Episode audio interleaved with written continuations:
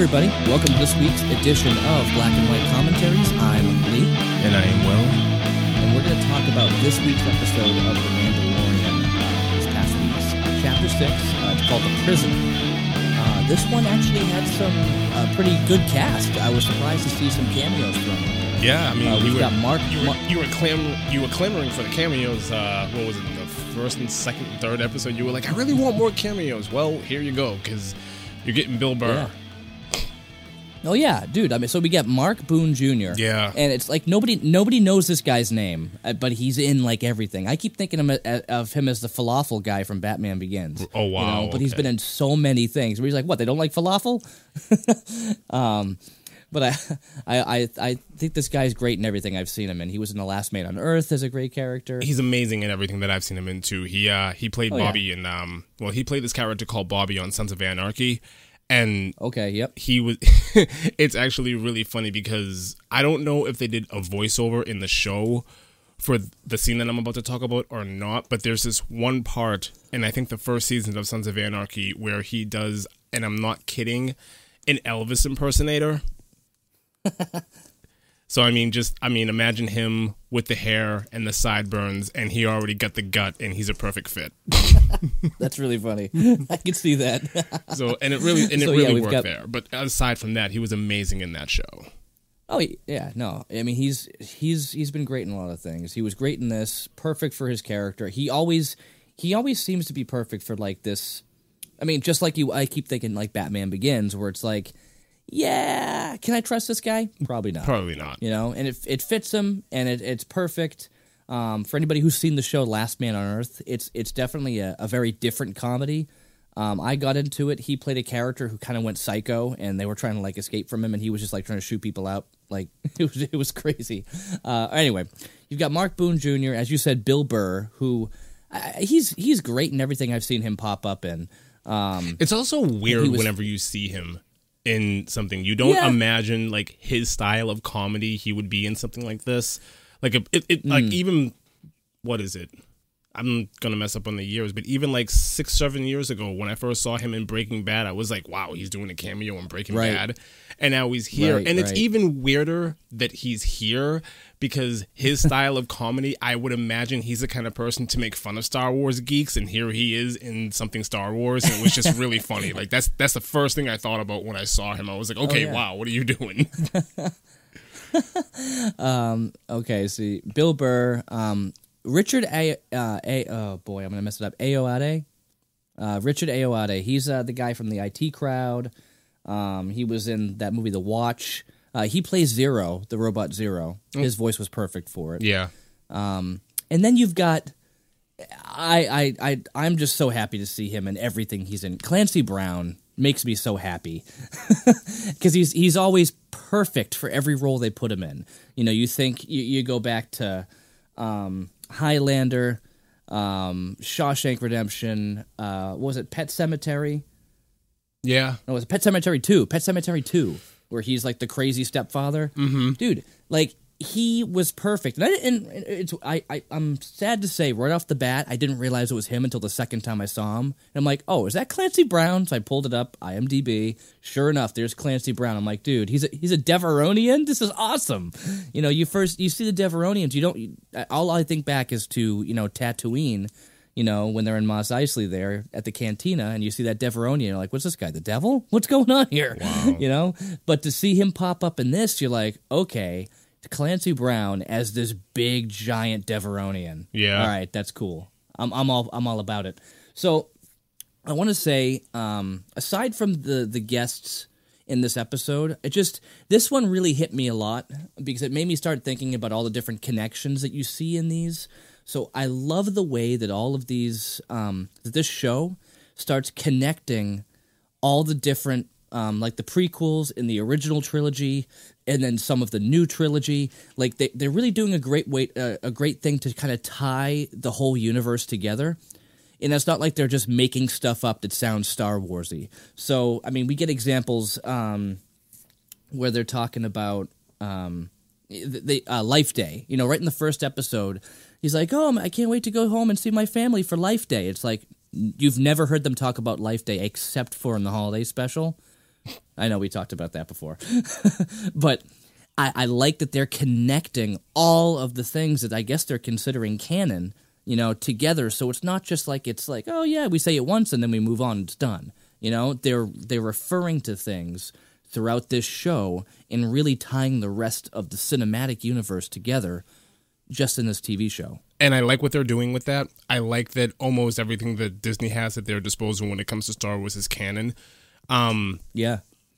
I don't I don't have a problem with that. I'm just hoping that they don't go overboard with it.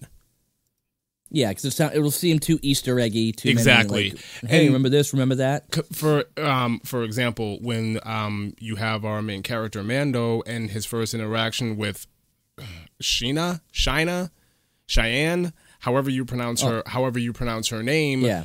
there is a connection there and a history there that I'm sure in some other book or show it had been referenced and I don't know about that. I think those little things there unless they go back and they, you know, explain whatever their connection is and whatever the history is, that's the kind of thing I'm Yeah. talking about. I really hope they don't go overboard I don't with that kind of believe- I- thing. I don't believe in any of the other canon stuff that this character that we've been introduced here, this Mando character, I don't believe he exists in anything else that's been done yet. I think he's a brand new character that we're being introduced to here for the first time. So I feel like whatever their history is, is going to be something that we might touch upon later. Um, she makes a few references to the things he did, and you know, oh, you liked it though, you know, Right. Things like that, where it's like you did this back in the day, kind of like what they did a lot with uh, with Barton and uh, Romanoff in in the Marvel movies, where they kept on saying, "Remember that time over at such and such? Oh yeah, you did this." It's like, yeah, I know what you did. It's like they kept on saying stuff like that. Like, are we ever gonna? Okay, and now that we know Black Widow's coming out, I'm wondering if they're going to start to delve into a little bit more of that backstory and kind of explain a little bit more. I had the same problem there too because at least in that case you can go back and you can, you know, find whatever it is that they were talking about or whatever it is that they were referencing in anything Marvel comic book related. You can you can Maybe, you can yeah. no you can Yeah, go back and you do, you can do your research there. Um, you're watching a TV show. Um, Mm. it's one thing to you know build this universe and extrapolate from what's already out there it's another thing to drop you know little hints and or, or clues or references to something that maybe a lot of the audience doesn't know. I mean i'm guessing there's a good majority of star wars audiences out there that hasn't read any of the books or gone into any of the comics that you know are sitting around confused just the same as we are. Going how? What, Right, what are they talking about? What's their relationship? Why is there a connection? What are they talking about right now that's what I mean by that's that's kind of what I mean by I really hope they don't go overboard with that kind of thing because it would get really frustrating to constantly have Oh, to oh my time. god now I have to go and I have to look this up to find out what they were talking about in order to get more enjoyment out of it. Yeah. That's that's that's all I mean. Definitely. Aside from that though, I No, thought this you. episode was awesome. Yeah, so I mean, about so let's get into the, specifically this episode. Aside from the guest, aside from what I love about where they're going with this whole show, um, this episode had a whole different feel to me, and it reminded me of so many other things, which I can't even tell you what other things it reminds me of. But it just it felt so. I don't know. I, I've been looking for something like this in something Star Wars. I mm-hmm. like the way they did it. It had a lot of different elements from movies and shows and different things I've seen, and I was like, "Wow, this is really cool." I was just so pumped about it. You know, how many times have you seen like we're we're putting together a crew and we're gonna rescue this prisoner? It's like that's a common theme that you see, and you know you can't trust these people. Who do you trust? So let's get into the episode itself. Um, so right Kinda off feels, the bat, it kind of feels like a heist film. Oh, big time. Yeah. big time. And I and I, and I always love love heist films. You know, as goofy as Ant Man was, it was a heist film, and that was great. You know, that's why I liked Ant Man. I know I'm going to keep going back and forth, but hey, we're still in the Disney universe. We're okay. You know, I'm sure Star Wars, even though it was a long time ago in a galaxy far, far away, is still the same. You know, universe that Marvel takes place in because they all own everything. So episode starts off. Um, Mando pulls into a hangar, walks up to this character that Boone's playing, and it's just you kind of get this whole thing. It's like, hey, the policy is no questions asked. Here's the job. You're gonna do it. We don't talk about it. Okay, he's got a job for him, just like old times. Whatever. We're gonna put together a crew and we're gonna break out this old associate out of prison. And the reason why he's basically calling him in is because he needs to use his ship, which uh, he referred to it as the Razor Crest. We'd never heard that before. Well, I don't know if, if it's the Razor Crest or a Razor Crest, but they kept saying Razor Crest. So I'm like, okay, cool. Now we know what that's called. And again, I know I brought this up before. Um, it looks an awful lot like the ships that the clones were dropped off in. Right. You know, it's very similar. It's, it's probably you know built in, from the same factory or whatever. You know, same same uh, manufacturer. Um, I, I thought it was really great um, when they were talking about it. They made a reference to it, saying that the ship looked like it was. Um, this again, this kind of goes back to what I was talking about about referencing and connection connections. Makes a comment about it being looking like a Canto Bight slot machine. yeah. And I'm like, Canto Bight, wait a second, Last Jedi. Oh, the casino, Canto Bight, that's where the slot machines were. I'm like, oh, so now they're tying the new, you know, tril- the new trilogy into it. I'm like, this is really great. You know, in this one episode, you get something from the original. Oh, no, sorry, you get something from the original, you get something from the prequel, and you get something from like, you know, this brand new trilogy that we're just about to finish right now. So I was like, oh, this is really great to tie it all together. Even outside, even outside from um, that little tie-in that you picked up on, I really like that the show is doing a pretty good job of putting a lot of emphasis on this ship. They're doing a really excellent yeah. job of making it. I'm gonna get crucified for saying this, but they're doing a really good job of making it like a modern day um, Falcon in a way. Yeah, Like it's it's Yeah. it's trying to do its own thing and it's trying to move away from all of the things that, you know, Star Wars fans hold so near and dear to their heart and it's trying to establish something new. You know, a lot like uh, a lot like the new trilogy, even though I'm not the biggest fan of it, even like the way that they handle BB-8 and how Yeah. a lot of older fans were able to kind of let go of R2D2 for the time being Right, because, because BB BB-8 yeah. was so amazing. Same thing But here. BB-8 also looked an awful lot like R2D2, um, just the way the the headpiece was. You saw it like, oh, is that like a like a baby R2D2? Oh, cool. But you you really started picking up BB-8. Now the weirdest thing about BB-8, you realize that BB-8 is voiced by Bill Hader. I don't understand why that would why. That make any sense? Yeah. Why would they have a human voicing Bill- that? Bill I Hader. don't know. Bill Hader is sitting around making beeps and squeaks. he is. He is. And, I mean, and probably getting he- paid an insane amount of money to do so. I don't. I, I'm not sure because I haven't seen him do much lately. I think he was in a movie called like uh, I don't even know. Trainwreck was like the last thing. I'm like he, he should go back to SNL because he was awesome on SNL. I've seen a few. I've seen a few people go back to SNL recently. yeah. Anyway, Well, n- anyways, um, yeah, that's that's all I had to say. I, I really like the way that they're building up the ship. It's it's it's its own Oh, thing time. in its own little universe, and um, it did a Well, really yeah, I mean, good. It did a really good job of not making me think about anything else. You know, I mean, I'll, Oh, yeah. I'm gonna be honest. First couple of episodes, I'm thinking, okay, I'm in the Star Wars universe, and I'm thinking, you know, old school trilogy, even the prequels as the episodes are going on and on and on, it's becoming much easier for me to separate this from everything else. exactly. Like I'm not looking and pointing and comparing the way that I did in prior episodes. You know, the past Mm-hmm. few they've been its complete own thing and I've been kind of able to shut off in a way and I really like that. It's doing the show's doing an Definitely. excellent job on isolating itself from everything else while at the same time Definitely, still remaining in its own universe and it's awesome. I very, I definitely agree. So on the ship for a second, um, we can touch upon that. So the way the ship is, I I think it's great that you know in the second episode we see the ship get like torn to pieces by the Jawas, and then they have to rebuild it. So it, the ship was definitely not like the greatest in the beginning, and then it got worse because they they completely dismantled it and had to piece it back together. Right. They pieced it back together, but not like perfectly. So that's why this thing is falling apart as it is. You know, it's like it's it's been put back together between by a Mandalorian and an Ugnaught, not a not a factory mm. building ships. So that makes some sense. Now, one thing it's always kind of bugged me since the very first episode, and it just seems odd. Like I get it's just like, well, there's just a covering. His his gun safe is so flimsy. Yeah. It's made of like it's made of like aluminum. And it just kind of and you can tell it's not like some big fortified thing. It just goes and kind of like flops around as it opens up and you're like, "Huh. Now, wouldn't you think you would protect your weapons a little bit better? Well, maybe if you thought you'd have people in your ship that you don't want in your ship, sure. But if I was him, I would have fortified that a little bit more. Huh. You know, he's he's been doing something in the past few episodes that have kind of made me a little bit weird, especially because of how he how he was in episode four.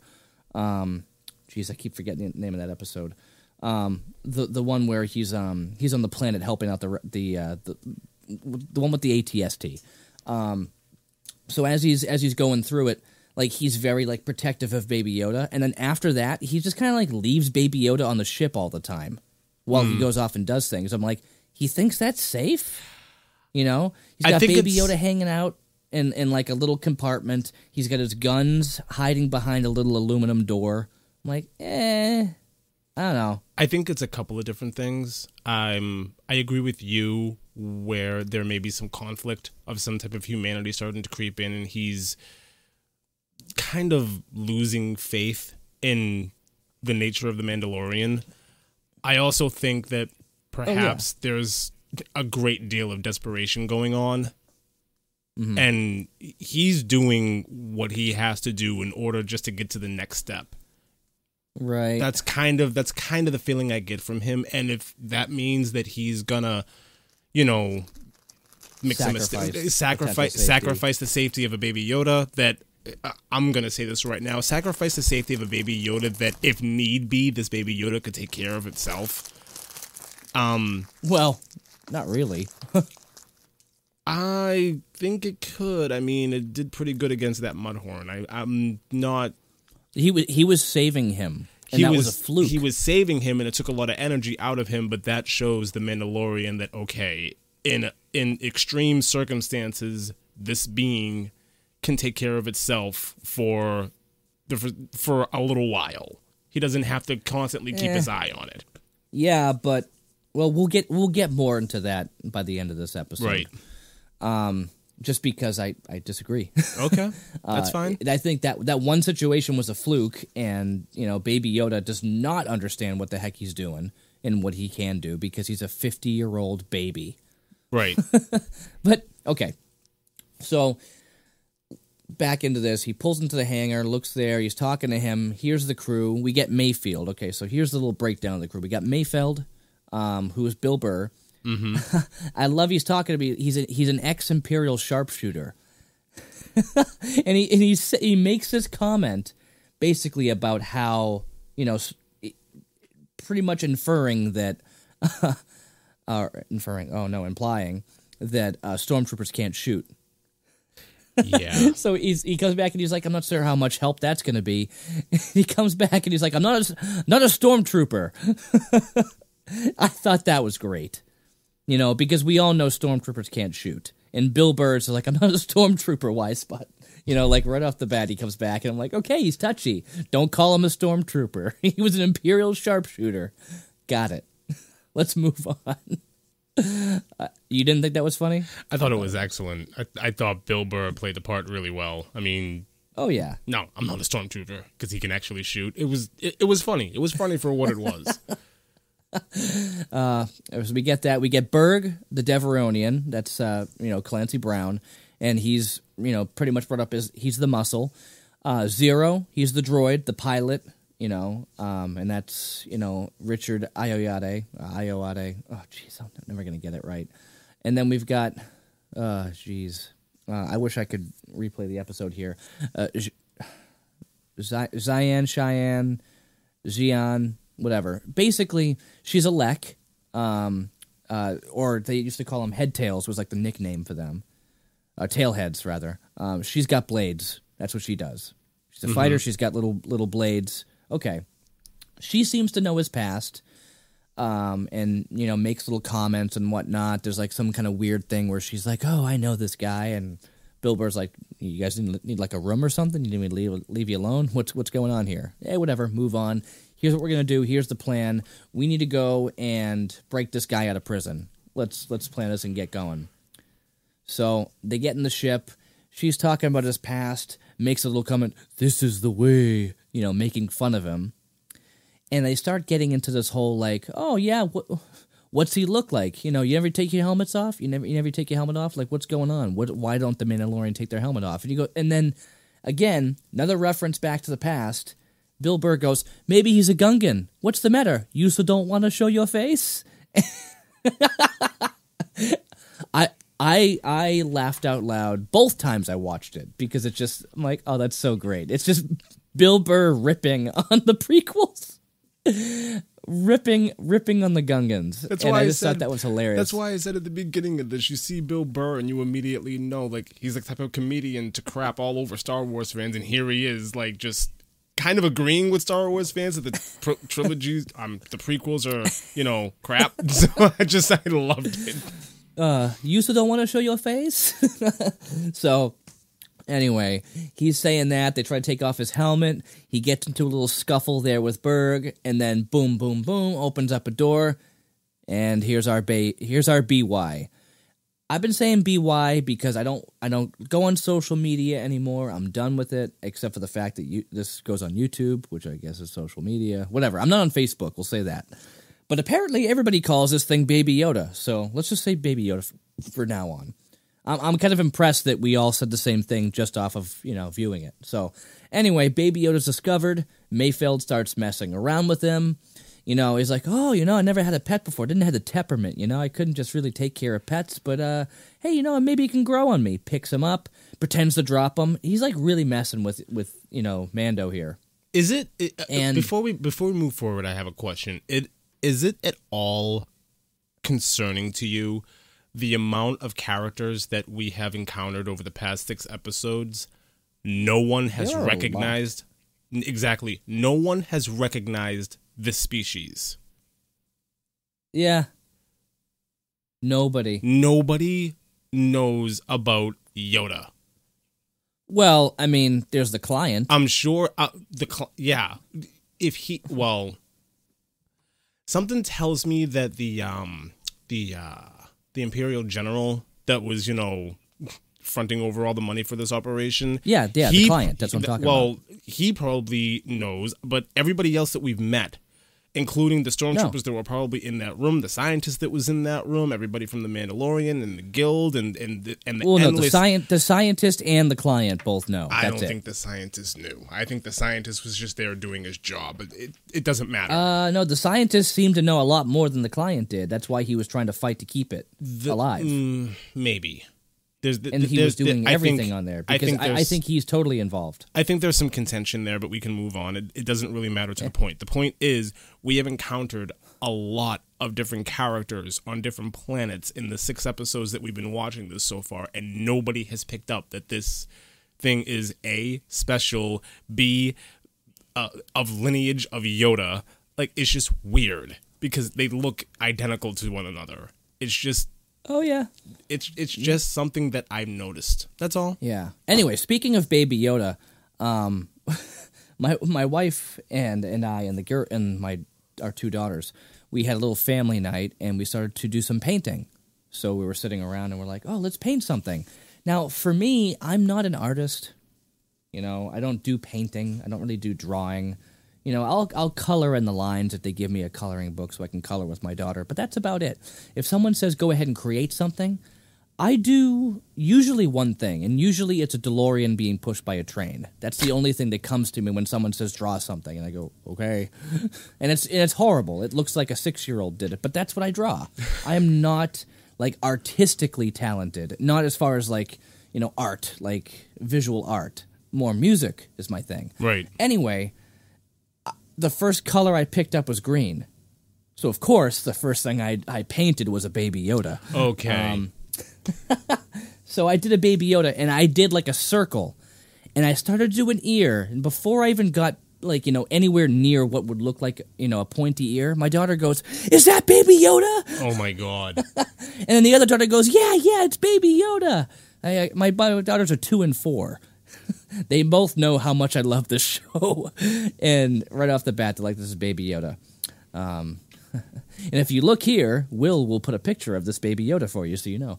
Um, but uh, anyway, I'm just I, I love what they're doing with this. So um, Baby Yoda is discovered. He goes there, messing around. I, I thought it was really cool that we got to see what happens. Um, you know, we see people kind of get out of hyperspace, and there's a little bit of a turbulence, like slight turbulence. But here, they're doing some crazy maneuver, which they were showing earlier um, before they actually like headed out that was going to avoid being seen by any of the of the ships, and then they can drop in there undetected and latch on to this prison ship. Mm-hmm.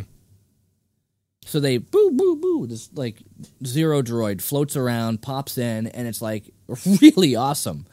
And they're thrown around, tossed about. Baby Yoda goes tumbling around, and okay, pick him up, put him back in there. Let's get going. Okay, I wish somebody told that droid to, you know, warn us ahead of time, you know, that hey, we're about to stop. Not, you know, give us a countdown, not just be like, guess what? Here it is. um, they get there. Um, Mando does his little weird, you know, I like to call it the easy money trick. the John Connor, let me like hook up this hack computer and open up this door, Yeah. type thing. Opens up at their little whoop door, um, slides in, takes a look. Okay, there's a couple droids there. Let's go in. Let's take this. But as Mando's about to leave, he stops, looks over at where Baby Yoda is, and you see that concern. Like, ah, do I really want to do this? It's like it's worth it. We need the money. We got to get this done. Let's go do this. I want to take care of him. All right. Goes out there, and they're walking around, and they're surveilling everything. They see a bunch of prisoners that are all locked up, and then they come across a mouse droid. Or I think they're called MSE MSE droids or whatever. Those little, you know, burp, that go around on the on Imperial ships. That's going around, and Berg just shoots it. So of course he's the muscle. He's not the smart one. He makes the dumb choice and pretty much alerts every everything on that ship that there are enemies there. Great, good job. Pretty much. Um, it's it's it's now the again- cliche, it's the cliche mistake for the muscle in every action movie or every sci-fi movie we have ever seen. Oh yeah, oh yeah, and I think that's why I like this because they they they went very cliche with everything that's going on in this, and I'm like, I'll accept it today. Today I'll accept it because we're watching a Star Wars movie, and I always wanted to see this in Star Wars. So let's keep going. I liked it. Another Um, before we move before we move forward, there's something I wanted to comment on earlier. Um, Yeah, I'm still on the mouse droid. Mando. We were talking. We've been talking about you know his his character development and what's been going on with him since he took on the responsibility of caring for this baby Yoda, and you know Yep. he's doing all this running. And I you know brought up that there might be some desperation going on.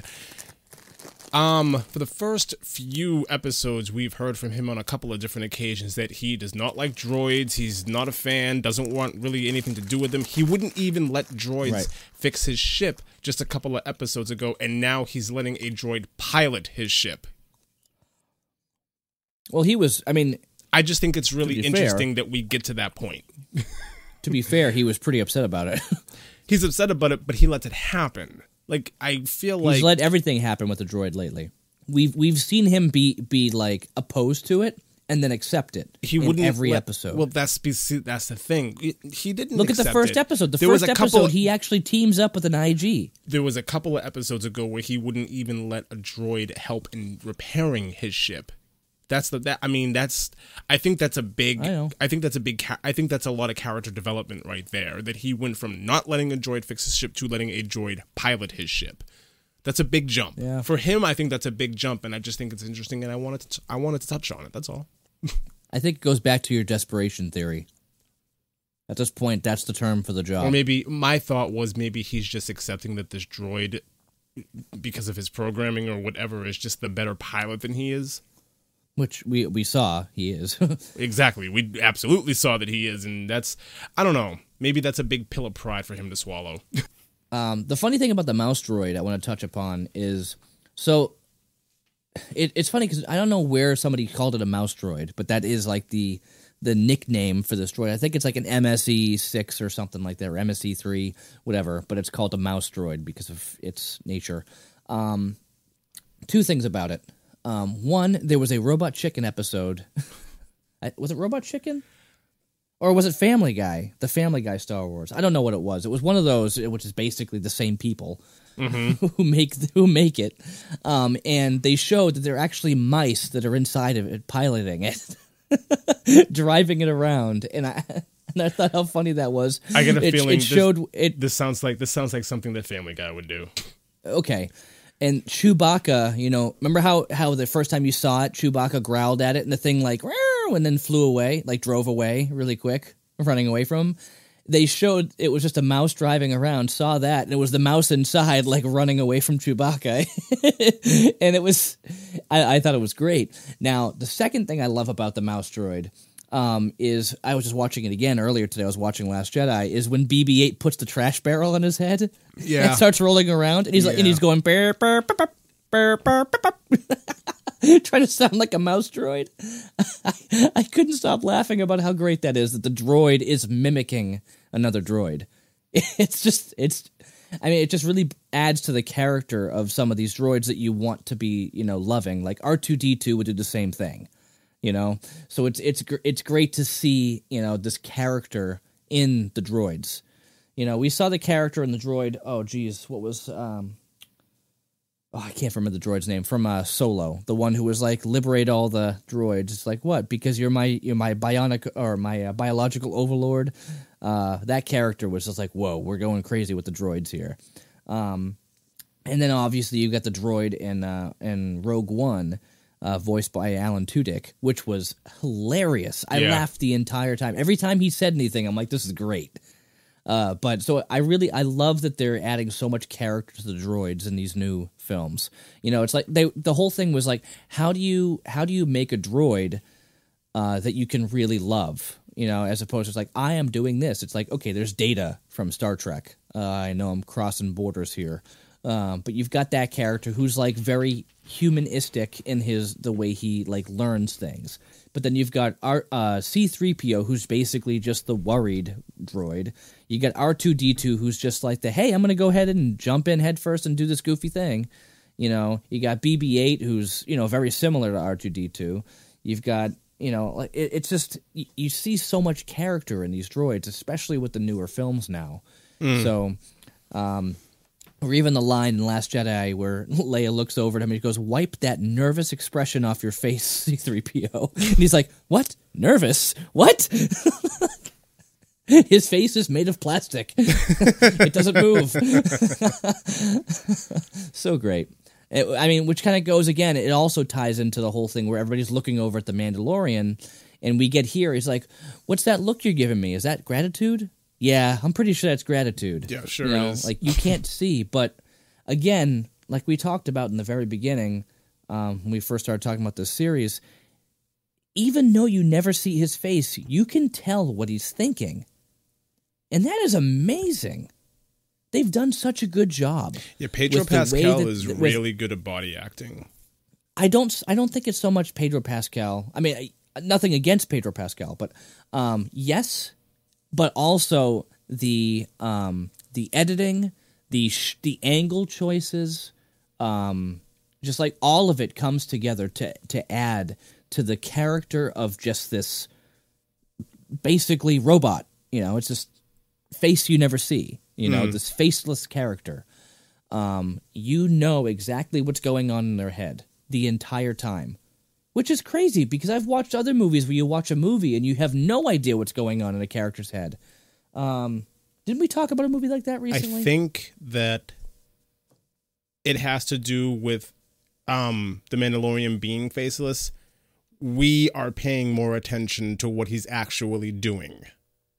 Right. You know what I mean? Like any other character, you can read their face and you can see that, oh, this person, they're a good guy, they're a bad guy, they're mischievous, they're up to something. They, oh, this person really has, you know, decent intentions. Like there's a lot that you can tell by mm-hmm. the, you know, facial features. This Pedro Pascal, the Mandalorian, you have none of that. So it's everything has to be done by body language, by movement, by the tone of his voice, and it's coming across very, very well.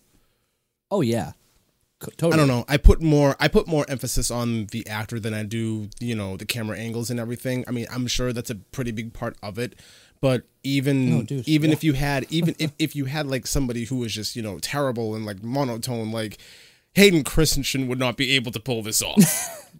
Oh boy. Okay? Like he would not be able to, if it was Hayden Christensen behind a mask, this would be terrible. Like I wouldn't I wouldn't feel nearly the same thing that I do right now, but because Don't you mix Hayden Christensen with Jon Favreau, okay? Listen, I just did. All right, I'm just I'm just making. you know Hayden point. Christensen. I heard he's gonna be the next Iron Man. What? I'm totally messing with you. I could see it right wow, now. Wow, back to the whole mouse droid I thing. Like see it right this, this, now. this show. Iron Man, Iron Man Four, starring Hayden Christensen. I could see it right now. I was like, I'm just gonna go back to like it's gonna go back to basics. Yep. Where he's like he's still mad at like where he was trapped in the cave. and He's like, I hate sand. It's hot and dry, gets everywhere, and I'm Iron Man. Whatever. Anyway, I mean, okay. There are there are a lot of arguments out there oh. that Hayden Christensen did a great Anakin, yeah. Considering considering all the garbage that Anakin's character went through. Yep. It makes sense for him to be conflicted. Therefore, like a bad actor, quote unquote, or like you know, not know how to react in emotional situations. However, that scene, I don't care who or what you are, every single person involved in the creation of that scene probably should have been fired. What scene? The sand scene. Oh. where he's going off on how much he hates sand. Yeah. I'm like, I'm like, I hate sand. It's rough. It gets everywhere. There's only one. Com- there's only one comparable scene in, in another movie I've seen, and it's the um the movie the the movie Rockstar with Mark Yeah. Wahlberg, and it's when he gets all upset. And, and goes into his old bandmate's place and goes, This is my microphone stand, and I'm taking it. and he runs off, and I'm like, Oh boy. Oh my god. we get back to this. We see all the security droids come out, right? And it's it's like okay, we're all done. The team is like trying to fight him, and then Mando comes out of nowhere, right from behind them, and just slides in with his like vibra blades and starts taking them out by himself. Now, while this is happening, clearly the rest of the team could come in and help him out, but no, we got Mayfeld who like, hold on, hold on, let him take this. Now it's it's funny, like they just sit there and watch him taking him out. Now a few things are going on here, and I'm spoiling the rest of what we're talking about here. But if you watch the episode, you know where we're going, so get over it.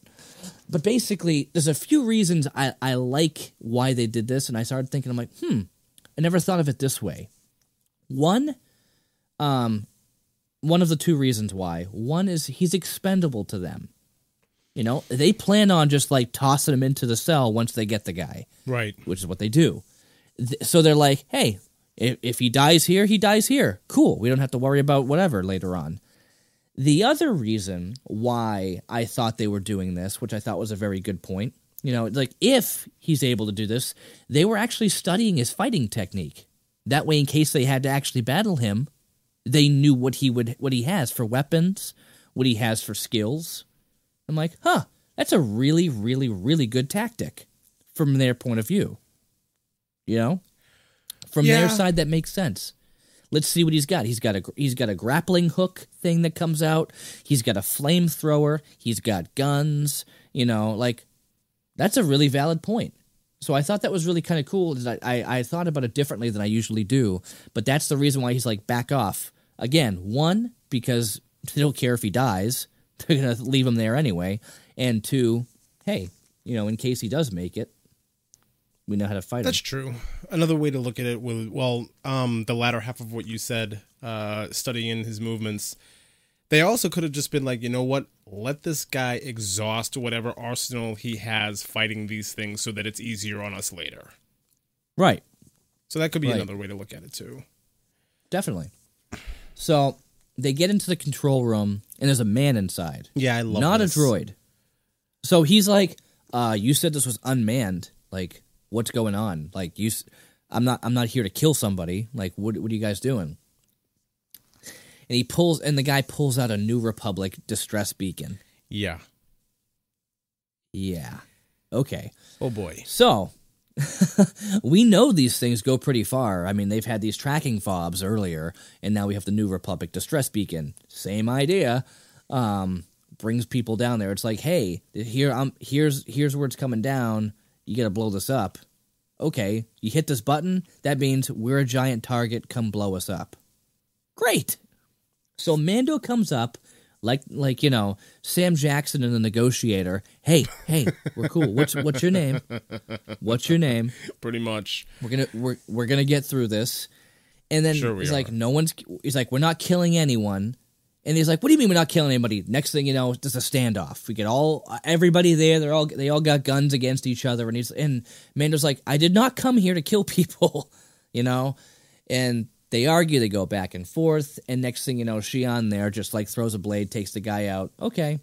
They look on the floor. Bill Burr goes, wait, was that thing blinking before?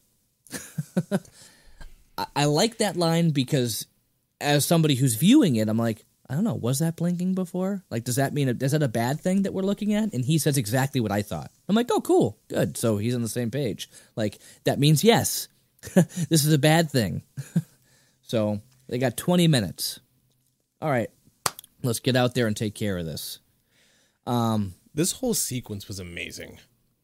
Oh, dude, this is this whole episode um restored my faith in in the show. I mean, not that I I had like no faith in it, more like uh after the after seeing the end of the last episode, I was really hoping to see who that person was who came up to you know Fennec Shand's body there.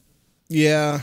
like it, I'm like, is it Boba Fett? Is it Boba Fett? We get this episode and it's like, they didn't say if it was Boba Fett or not. I have a I But- have I I have a feeling like that that's gonna be like no pun intended an endgame type reveal.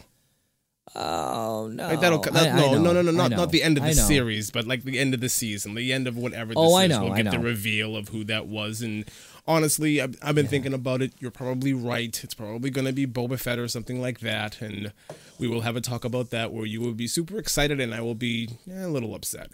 But this entire sequence Hmm. was good for a different reason. I love that in an episode that feels like a heist film, we get a Mexican standoff. Oh, dude, yeah, great. This was amazing. I loved it. I loved every second of this. And then it felt so much just his helmet, the mention of the New Republic. It Mm-hmm. gave it it gave it that that early things are starting over again in government Yep. feel that uh that New Hope kind of had in a way. You know what I mean? Yeah, It Yep, was really definitely. cool. It was a throwback. It was nostalgia. It hit the feels for me. Mexican standoff. I'm all about this. This was this was Oh, yeah. incredible. This was incredible. I Oh, loved yeah. it. definitely, definitely. The the the show continuously finds new ways to like keep me intrigued and keep me asking Oh, yeah. questions, which is what I look for when I'm watching any television show. I'm always asking questions and I'm always looking at what else is going on within this world. And I really want to know more about the New Republic now. yeah, this like is- they never they've never really talked about that. They never even talked co- about It doesn't that, even like- come up in in.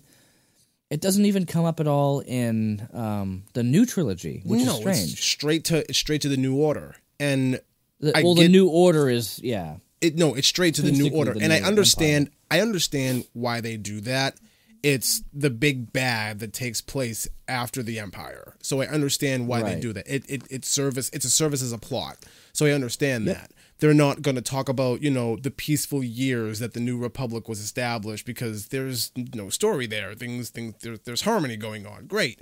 Right, But I'm right. still really curious about how that happened, how it came to be, and I'm really curious about, you know, how it ultimately falls. Like all these things are Oh, super yeah. intriguing to me and hopefully with this show we get answers to some of those questions. I'm really it, it's really intriguing when you stop and you Uh, think about it for a couple of minutes. Of course, no, I, I think it's phenomenal. Yeah, so do I.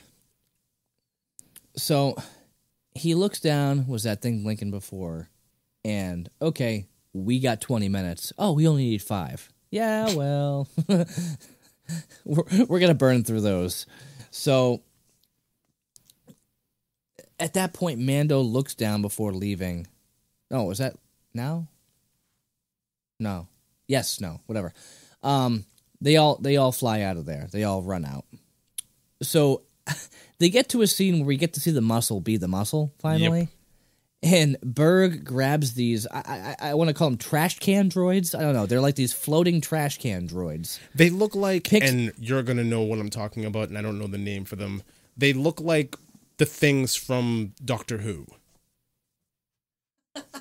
they look like Daleks. They don't look like Daleks. They kind of do. With the eye going on and the rotating head and everything else, I'm just like they look like those things from Doctor Who. I'm not a Doctor Who fan, so I don't get it. But to me, that's kind of what it looks like.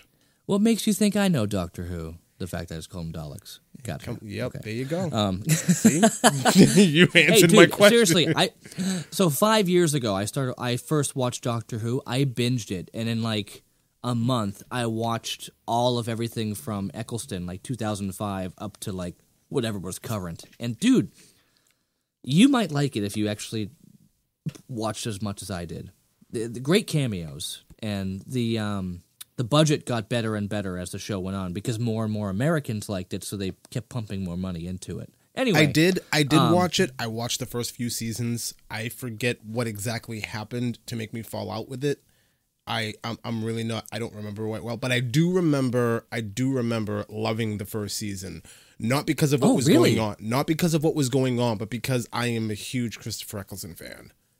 Oh, dude, Eccleston is the man. He's that, in that amazing. He's amazing in everything that he plays. A um, he plays a preacher in a show that I loved recently called The Leftovers. Oh my god. Oh yeah, yeah, you told me about that. yeah, He was absolutely phenomenal in that show. I think he's much, much better in all of that. Except, you know, I mean, much better in that and anything else, uh, rather than when he was a dark elf in that Thor movie that everybody forgot about. Yeah. yeah. But yeah, uh, uh, Eccleston is definitely one of the least remembered doctors, and it's sad because I, I he really brought a whole new spark to Doctor Who and grabbed a whole new audience. Um, I know people love David Tennant. You know, uh, Matt Smith came in as the young face, the, like the youngest face of the Doctor. Um, honestly, the show went through so many ups and downs. If you did watch David Tennant, um, everybody says if you're going to watch any episode of Doctor Who, watch the episode called Blink. And it's the one with the weeping angels. okay. And dude, the weeping angels have to be the coolest enemy in any TV show I've ever seen. Because it's just nuts. They're they're um quantum quantum locked, I think it is, quantum frozen. And it's just like if you look at them, they can't move. But if you don't look at them, that's when they can move. And That's it's weird. the creepiest thing. Like you have to look at them you know, constantly. But if you blink, that's when they can move. And it it almost reminds me of a of a thing that we see later on in this episode that we'll talk about. Um, but yeah, I mean, just I'll say to you right now, you might want to write this down. Check out the episode of Doctor Who called Blink. Just watch that. Watch nothing else. You know, if you don't like that episode, then I'll never ask you again. Um, but honestly, it's one of the coolest things ever. There, there's like quote unquote time travel, you know, related to it, but yet, yeah, just whatever. Check out Blink when you can. It's it's amazing as far as a concept. Like you look at it for the writing. Later on, the budget gets better and the show looks cooler, but the writing, the story is just amazing in that show. So anyway, um, Burg comes out there, takes out these droids that you think look like Daleks, even though Daleks have, you know, um, they don't float. Well, they do. Later on, they fly, whatever. But Burg takes him out, and after he does it, he turns around and basically flexes, like, "Yeah, I did it! like, I did my thing that I do. I picked something up and I threw it. Hulk smash. cool. Yeah, Hulk smash. but again, like a Devaronian, I'm so I'm so happy to see a Devaronian finally do something. You know, not just smile for half a second while he drinks his drink. um, so we get that, and then we get over to Quinn, who is uh, uh Xi'an's brother, right? And we see him, and he goes, "Oh, Quinn, it's you." That two are breaking out. That makes total sense. And then they throw Mando into cell into the cell, say, "You're getting what you deserve," haha, and then run off. Yep. And at that point, Zero discovers that the Mando has a little bounty hiding in his ship, which is not really explained in what we Yeah. see. Well, he hacks his um he hacks into his, you know, hologram mail. Yeah, but all we see him see he see him viewing is him saying, "Drop off the bounty to such and such," and I'm like, that could be anything. so we are we it- are I- to assume that he saw more than just that one thing. I don't I don't know if you can say bounty means anything. I'm think you know it's implied. Bounty means one thing. Bounty means person. Yeah, I know that, but but that was an old an old message. That could have been anybody else. So he assumes it's Baby Yoda. I don't think he Eh. knows. I don't think he knows it's Baby Yoda. I think he knows that there is a bounty on board, and all he sees are dollar signs. All this droid sees is bounty. Uh, there's something going on. Money. That's as far as he takes it. At that point, I don't think he knows that it's you know Baby Yoda. Well, no, but I don't think he thinks that. there- I mean, I mean, it's a bad assumption because that, again, that's an old message. He he would also be able to see the timestamp from when that message was sent, which was way before where they are now. It was like a month before, so it it may or may not be Baby Yoda. So I'm surprised that he didn't be like he wasn't like, oh, here's clearly an old message that might be totally irrelevant. You know, who would think that this like baby is a bounty? Nobody. Hmm. Off, you know, at first glance, nobody would. That makes no sense. That's what makes this so cool. That's what made the whole thing so cool in the first episode. But whatever. So, Mando, it was so funny to me that you know Mando's left in this in this prison cell with all of his weapons. I mean, I, obviously they couldn't take all his weapons off of him and throw him in there. They did it so quickly. They're like, okay, cool, let's get out of here quick before he gets out, knowing that he could. Mm. so, Mando basically pulls a droid over there with his grappling hook, yanks him in, breaks off his arm, shoots him in the head, and then uses the arm to get out of the cell. And it was like the easiest breakout I've ever seen. ever. And I, I looked at him like, that was amazing. Yeah. like so cool. If this, you know, perfect. I'm gonna. Um, if this was, I know I said I wouldn't do this, but I'm going to. I don't care. If this was a movie, this would have been like a half an hour of him just sitting in the cell waiting for that opportunity to come along, and everybody would just get bored of it. You know what I mean? Like, this could have been so drawn out to the point where it's like, oh god, he's still in the cell. But no, it's just it's real quick. It's done. It's over, and it was awesome. I loved it. And I think that's what was perfect about the way they did it. So it gets to the best part of this. Now, one of my favorite things about certain movies is the um when you kind of when you can kind of change genre you kind of change the genre of of a film. Um, one of my favorites, and I, and I know whatever some people hate it, some people love it. The movie Hot Fuzz, like Hot Fuzz, the uh, the Simon Pegg Nick Frost movie, um, Coronado Brothers, whatever. Um, that movie to me, it's so funny to me because I watched it backwards. I came over a friend's house one day and they were watching the movie, and it was right when the movie became, it was like just before the movie became an action film. So I watched the end of the movie first, and then I watched the beginning. I'm like, this is nothing like what I remember when I watched the beginning. So the whole movie starts off with like, here's a cop, here's what he's doing. He goes in here, everything is creepy. It's a murder. Oh, it's a murder mystery. And then at the end, it's this amazing action film. Like they totally sh- changed the genre of the film. You know, maybe two thirds of the way through the movie. Now, the way this episode goes, we get to a point here and it's right here. he escapes, he goes back to the control room, looks over, and he's like, "Okay, I've got control of this. I got control of this entire ship."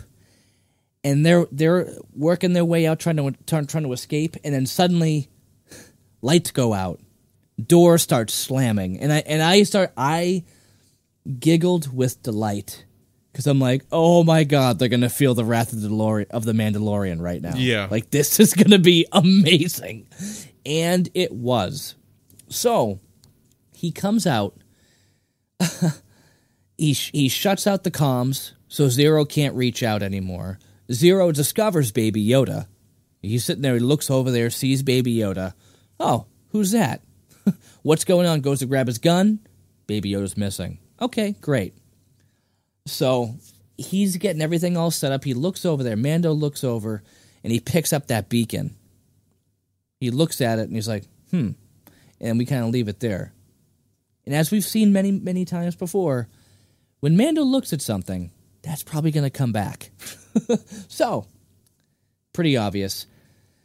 He's going around at this point taking people out one by one. So Burg comes in looking for him, and Mando's hiding up in the vent. Shoots down his grappling hook and starts choking him. And I go, wow, best way to get somebody like that who's like a big tough guy, choke him out. Yep. Nope. Yanks him down right out of the vent, rips the whole ceiling down, and they have this brawl. And Mando is just getting totally manhandled. And it, and it goes back to the thing I said before. It's like he can't, he doesn't do well with beasts. no. Like I said before, it's like he gets totally like destroyed when he's fighting some kind of beast. Like he got messed up by the blurrg, he got messed up by the the mudhorn. Like he just gets his butt handed to him. Now he's fighting this the Devaronian, and got- you know, he got- yes, he- he's He got messed up by the female assassin or whoever she was in that episode uh, with the uh, Yeah. ATSD. He's, just, you know what? He doesn't do well hand to hand. Let's just say that. I that. guess not.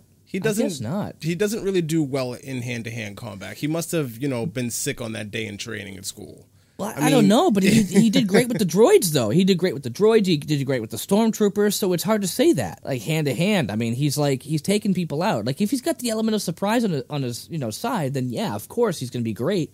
Well, but I guess when it's like once he once he loses the element of surprise, he's he's toast. Yeah, but you You can know, say that about when, he, anybody. when he's got no more gadgets to work with. anybody anybody coming up on somebody who has the element of surprise can get the upper hand and you know you know have a good fight that's anybody Could get the upper hand, yes, Exactly. and because That's- he's got skills, so yes, he can. Okay, absolutely i just i just think i think it's like you said i think he just does a lot better with the gadgets that he has on hand i think that's where he shines and that's where his strong suit is you know like get rid of everything and take away all of his bat toys that's the fight that i would like to see like would he actually do well exactly. I was just- I was going to say he's basically Christian Bale.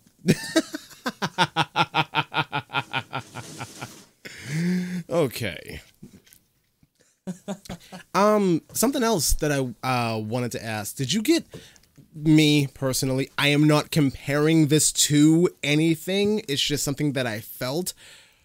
So the lights go out, and the red tint is in the rest of this thing. I got a wicked horror alien 2001. Oh yeah. Oh, of course. I'm It so happy you said 2001. I was right there with you with 2001. Yeah, okay, yes. beautiful. I was This- just thinking total totally Kubrick or Ku- Yeah, Kubrick. Kubrick. Um, Total Kubrick Mr. Kubrick. Remember that guy? That that audition is like, Mr. Kubrick, I want to be in your films. Whatever. that that guy ruined it, me even saying the name Kubrick. Ku- Kubrick. Kubrick. Whatever. He's an obsessive actor. Anyways, and again, I'm um, not I'm not comparing them at all. I'm a huge Stanley Oh, no. Kubrick fan. I wouldn't do anything like that, but it's just the feel of this at the end was Oh, dude, the feel of this was. I mean, I was a huge horror movie buff, you know, for years. Mm-hmm. And as soon as I saw this happening, I was like, I was, I was so giddy with delight because I'm like, oh, this is my realm. This is where I'm happy. This is what Yeah. makes me. Oh, this is so perfect. You know, to see somebody who's got the upper hand, just like taking people out, like this is great yeah. you know and you know because they're the good guy it's even better because they're going to win but i want Right. to see how it happens Right. you know um i like freddy krueger was like my go-to villain you know? And he always had the coolest like i've got the upper hand here.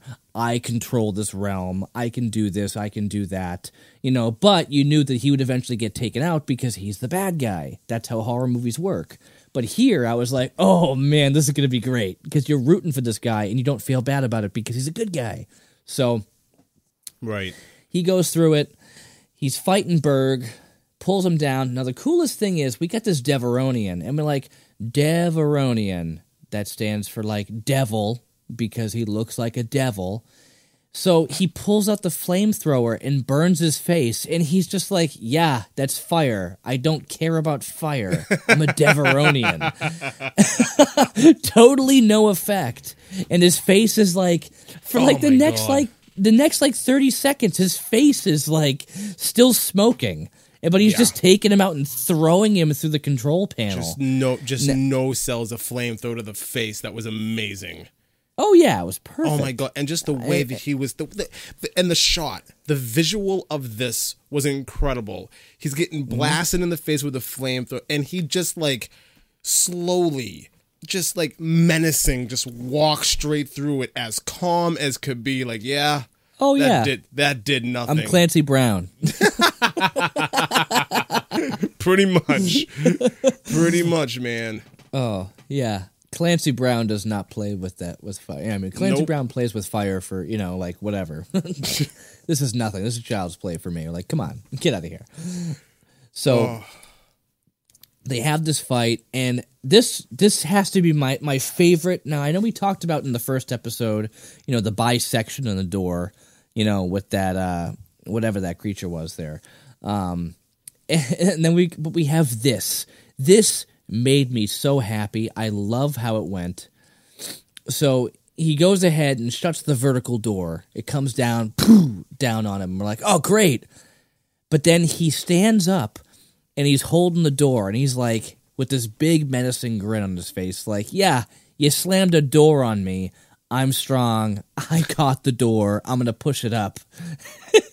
and as he's doing it, he's just like, yeah, look at me, be strong. Look at me do what I do. And he's standing there holding it. So he shuts the other door, which is the horizontal doors, and they come in and it just cuts. Yep, Oh, it was beautiful. it was awesome. It was beautiful. And the way they did it, again, it goes back to like they're not showing any gore, they're not showing anything like, you know, horrible. It cuts to uh Xi'an there, like screaming. Instead of him. I thought that was weird. She's screaming because she knows she heard something, and that's like, oh, Burg's down. I, I like that decision. I mean, it, uh, oh yeah, let's let's be honest. It's Disney. They're not going to Oh, show yeah. decapitation, which I I am have. I- happy they didn't. Yeah, so am I. They they don't have to show decapitation, but what they do do is they show the emotional reaction from another character that the person is close to, which Oh yeah. wise choice. No, I, I just this this shot was great. I was so happy when they did it, and I laughed. I, I laughed so hard because he's like, "Look at me! I could lift this door." Oh yeah, well, how about this one? okay, couldn't lift that, could you? Done. So we go, we get over to her. You know, she's she's got her blades. He comes around. She's throwing blades at him, and he bests her. He totally like bests her with his vibroblade. Pulls it out you know, after this, that, and whatever, blocks this, blocks that, gets hit with one, oh, whatever. And next thing you know, he's got his blade up against her neck. Okay, cut. We're done with her. All right. Yep. Over. The best thing, and this is like, oh man, totally horror movie shot, creepy, but amazing the way they did it. So now he's going after Mayfeld, right? We've got this like strobe feature going on. The lights like red, dark, light, red, dark, light, like switching between these colors, like red, dark, light, red, dark, light. And as it's happening, Mando is there standing behind him, creeping up on him. Oh, it's Like, like it's it's Looks like something looks like something out of the ring or the grudge or something like Yeah. that, you know? And it was so creepy, but again, he's the good guy. We're rooting for him. So this is like the coolest thing we've ever seen. you know, not some bad person, not some bad guy. We're like, we're so happy about this happening. He creeps up on him, grabs him, ah, cut, you know? okay. And we move on. But I- mean, I, have, I just have to say, visually, wow. Yeah. Rick Famu, Famuyiwa, who directed this episode, good job, man. I'm was so amazing. happy. I, I'm so happy that you did this because as soon like w- as soon as I saw the door shutting and the red lights come on, I'm like, this is my favorite episode. Like right there, I was like, right there, I said this is my favorite episode. the horror on Bill Burr's face the entire time Oh yeah, was epic. oh yeah, amazing, Just amazing. incredible. Bravo, bravo, So- Bra- bravo all around. All around. Yeah, this just definitely. I mean, I keep saying like in the beginning, I'm like, oh, this is so great. They can't top this. But this episode was not what I expected. You know, at all. I did not expect this, an episode like this to show up in The Mandalorian, and it did, and it made me so happy. so It made me the happy. fact that they're they're it made me happy for a couple of different reasons, but we can talk about that at the end.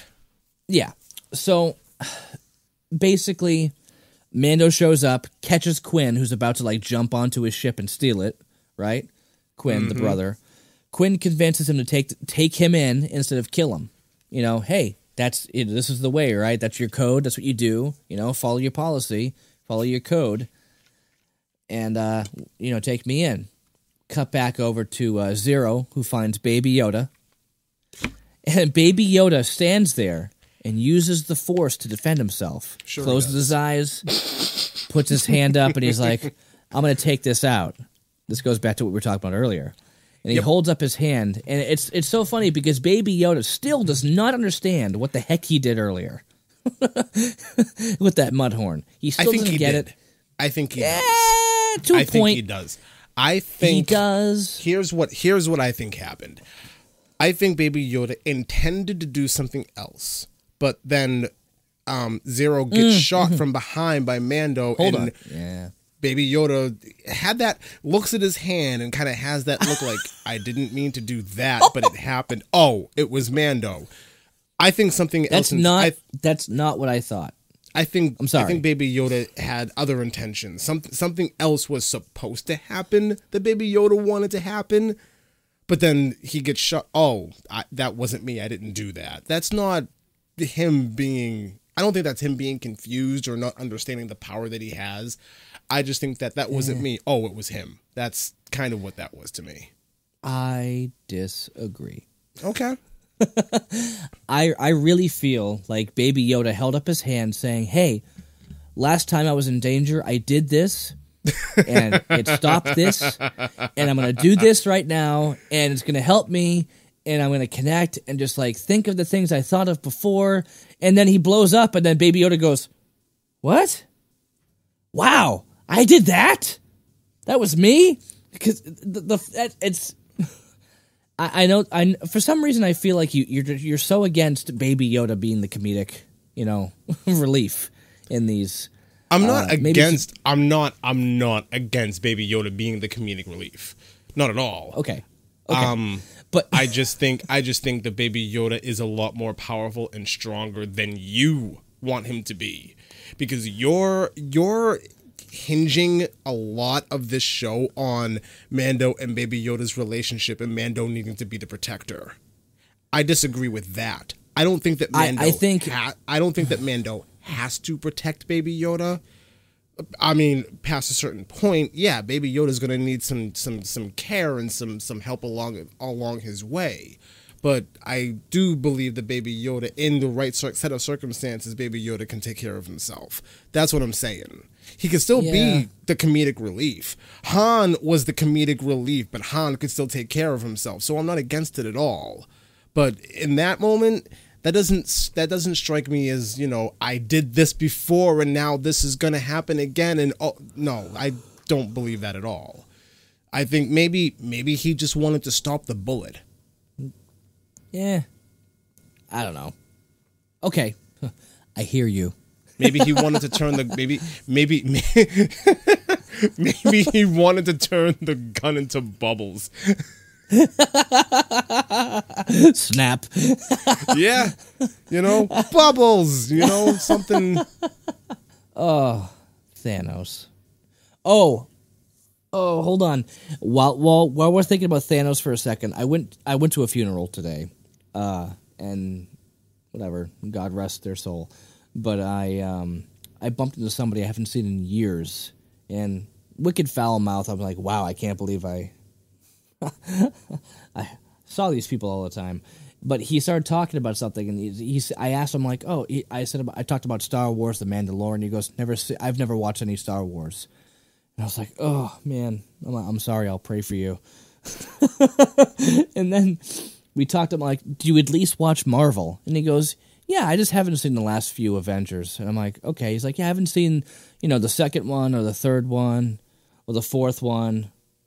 No, no, the second one or the third one. I'm like, yeah, there's a fourth one too. And he's like, oh, yeah. Well, I mean, I know there's like a purple guy who has a ring, and, and he sna- and he and he snaps his toes, and the world falls apart. I'm like, oh god. that I'm snaps like, his toe. He snaps, Snaps his toe his in toe. the world no, apart. he, uh, That's he, awesome. he, he, he said he like he he um like taps his toes and then the world falls apart. I'm like, no, that's not what happens. I'm so sorry. now this guy, now this guy that you're telling me about thinks Thanos is Dorothy. That's awesome. I know. That's exactly what I thought. Was like ruby slippers. This this purple guy. he taps Oh, his man. toes. This purple guy taps his toes, and the world falls apart. I thought it was so great. I'm like, hey, you should come. You should come over and you can join my show sometime. We can talk about how you don't know anything. But anyway, There's no place like Yeah. home. Poof. okay. oh boy. All right. Okay. So they got what they deserved. They get back on there. Zero finds out. Baby Yoda. Mando shoots him. Okay, really cool shot. Pretty obvious. Yoda's like, "Oh, cool, you're here. Thanks for coming back." All right. Thanks for your help. Quinn's back. Uh, we got the little, you know, beardy guy there going, "Hey, where are the others? No questions asked, right? Isn't that the policy? All right. Yep, that's the policy. Good job. Paid him." And then Mando's like, "Cool. See you later." That's it. Big gulps, huh? Cool. Oh, well, see you later. and heads right out. Just like, that's it. Cool, we're all set. Um, as they're flying out, he's like, oh, cool. We're just going to let him go. He's like, kill him. Presses the button, says, kill him. They get their, uh, their attack, you know, ship ready to go. oh, man. Oh, man. Like, I was just. I'm like, okay, I see what's happening here. Like, this is the end of the episode. We know what's going on.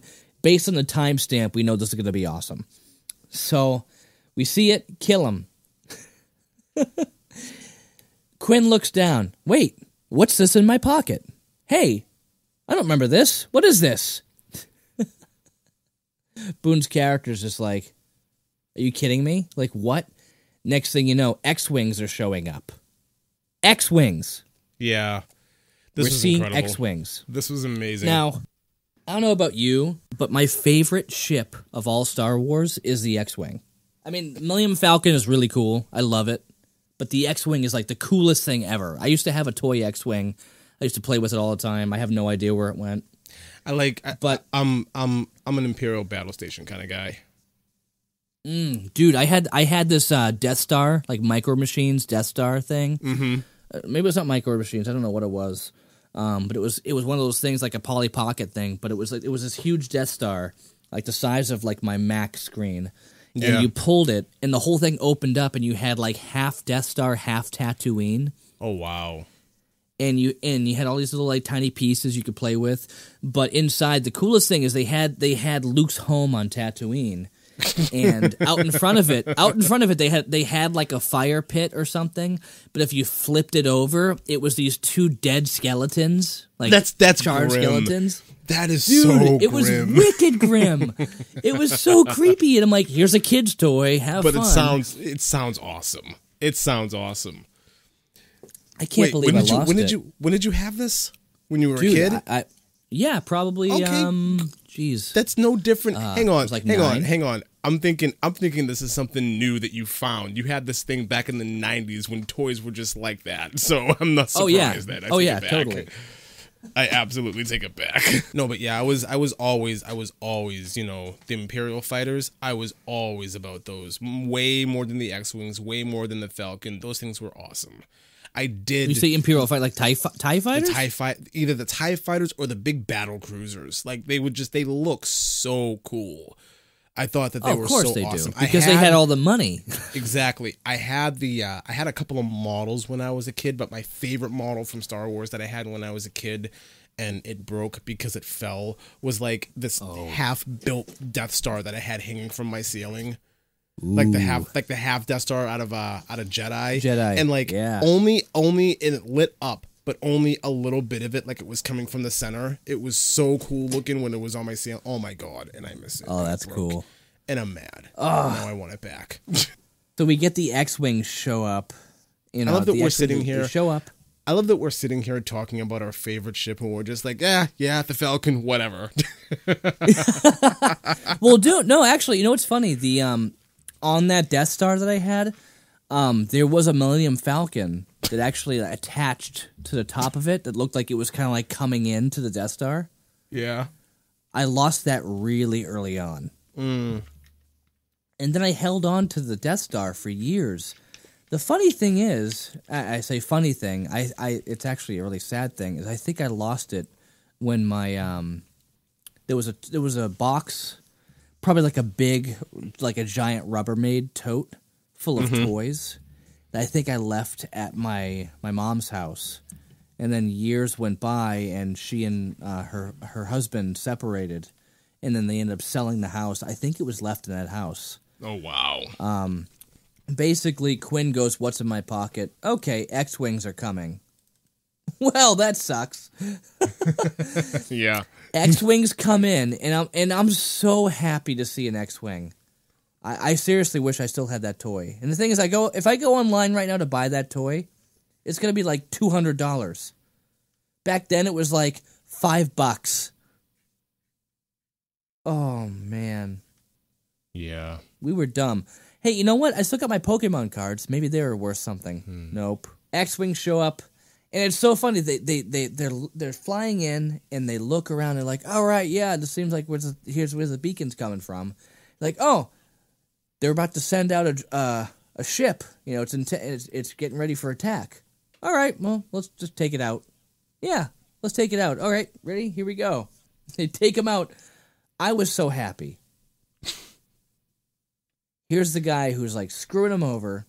Here's the guy he saved. He goes money. He's moving on, and and and and boom goes the dynamite. Boom goes the dynamite. That's it. So Mando out, flying out, looks over at Baby Yoda, hands him the little ball from the handle from like the beginning. yeah. that he was like playing with. Hands, he's mm. like, "Here you go. You know, just play with it. I know you like it." And he goes, "I told you that was a bad idea." It was almost as if like they sat there and talked. He goes, "Hey, should I do this?" Yeah, I mean, why not? And he goes, "No, it's a bad idea." No, I think you should do it. Well, okay. I mean, if you think so, just just be safe, okay? I'm I'm, I'm gonna go out here. You be safe, and I'll be back. That's how they made it seem. Okay. And then they go there, from there, and you see the others. They're locked in the prison. He didn't kill them. He just locked them in the prison. And you know, boom, boom, boom, boom, boom, boom, boom. Yeah, that was pretty much it. And that's the end of it. And honestly, I was like, wow, like this. Jeez, uh, I, I don't know. I have to say, last last episode really cool. Not my favorite. Last Episode episode, was that? that. Last episode was definitely filler. Yeah, Last episode Filler, was a filler but- episode. There's nothing wrong with filler episodes, especially when you're doing something that's going, to you know, of, of this magnitude that's going to be this long. You need something like that. You need it. You need, you know, your your come down episodes here and there. I don't have a problem with that at all. If they have to do a burner every now and again, you know, go for it. I mean, it's been so consistently good that even when you do have filler episodes, they're still good episodes. There's still stuff there that you can take away and look at and say, "Oh wow, this is really awesome." So it, it's not that big of a deal. This week, Right. oh my god, this week this episode was amazing. This was incredible. I, I have to say, I mean, this is my favorite since the first and second episode. oh wow, Yeah, Okay. I mean, third, third and fourth were great. Um, they were great, but this was just, oh man. I, I mean, third, third was amazing. You know, he goes out and breaks them out and this, that, and whatever. But I mean, honestly, I have to say this. This is definitely my favorite. You know, one of one of my favorites of the series so far. Just just because it, it, it brought in so many elements. You get the heist feeling, you've got the horror feeling, you've got like they really just brought so many different elements into it. Again, you know, we've got uh Rick uh Fa- Fama jeez, I'm going to say that wrong every time. Famayua um I haven't seen his name in in the credits before until now. Uh, and dude, honestly, kudos, man. Like this is great. I know that Favreau's behind the whole thing, and he picked him to say, "Hey, take this and make it a crazy heist film." And he Yeah. did it, and it was like, "Whoa, that was great!" I was just, I was pumped. I was, I was pumped. I, I was drawn through the entire thing, and I just, I just thought they did a great job. You know, this episode was, it, it blew me away. It definitely blew me away. I did not expect to see this this episode. I wanted to see like, oh, who's that that person walking through the uh, the desert there? I'm like, are we gonna see who it is? No, we didn't. Whatever. Great episode. I, I, am I'm blown away by it, and I think that um, I mean, geez, at this point we're we're we're almost done with the season. Yeah, So- only a few more episodes left. What were we on? Six? There's going to be what? Yeah. Eight, nine? Eight eight eight or nine, yeah. Eight I, or thi- I think they so said yeah. nine. Yeah. I we're we're almost there. Yeah, it's Um, almost over. I wonder what I wonder what they're going to tie up. You know, I thought um, because before we didn't really know um, where they were going if they were going to do one season and that's it.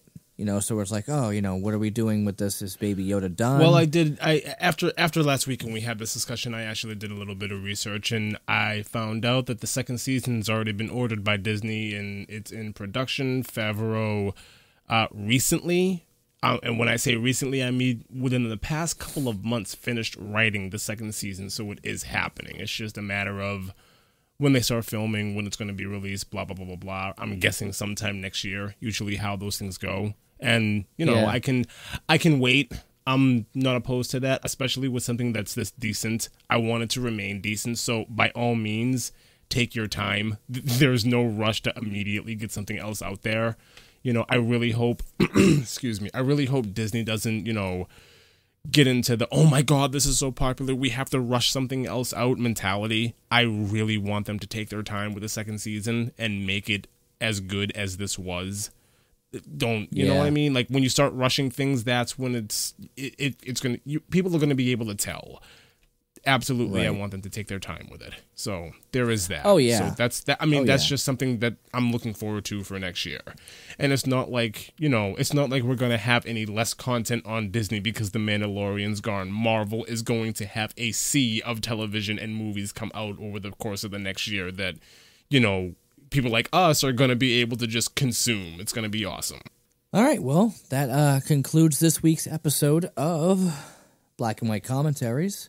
All right, we're uh, done. Uh, thank you guys for tuning tuning in, and uh, I guess we'll catch you next week. Yeah, have a good one.